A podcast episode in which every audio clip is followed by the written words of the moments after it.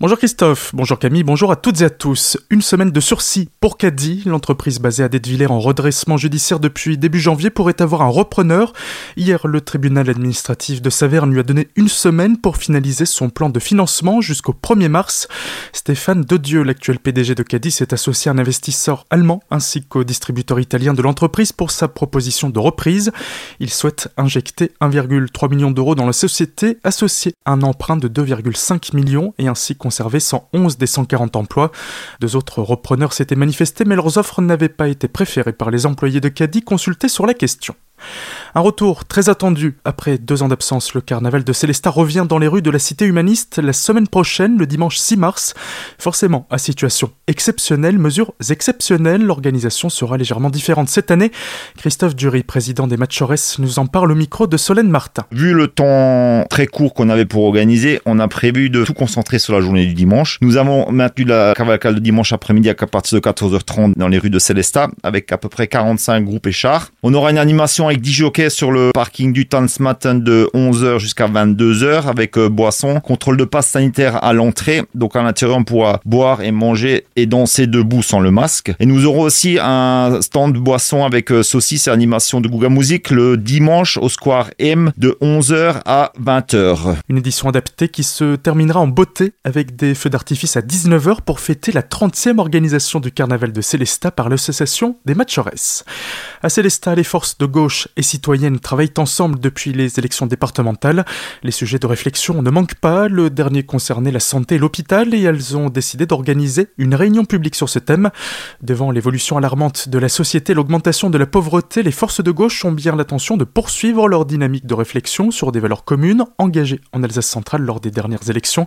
Dans le prolongement de ce travail, les citoyens sont invités à dialoguer, débattre sur ce sujet lors d'une réunion publique.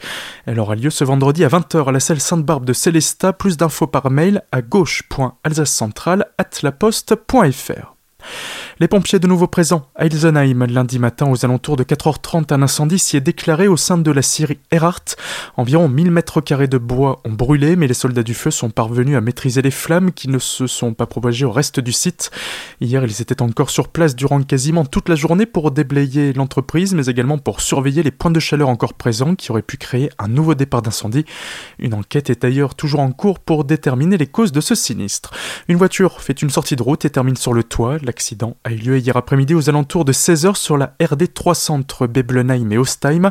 Le conducteur âgé de 79 ans a perdu le contrôle de son véhicule qui a coupé deux arbres avant de terminer sa course sur le toit dans un champ en contrebas de la chaussée.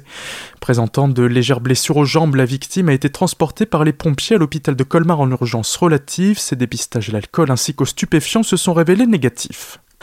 Ça va bouger du côté du Grillen de Colmar ces prochains jours. Plusieurs événements, essentiellement des reprises, sont prévus dans la salle de spectacle.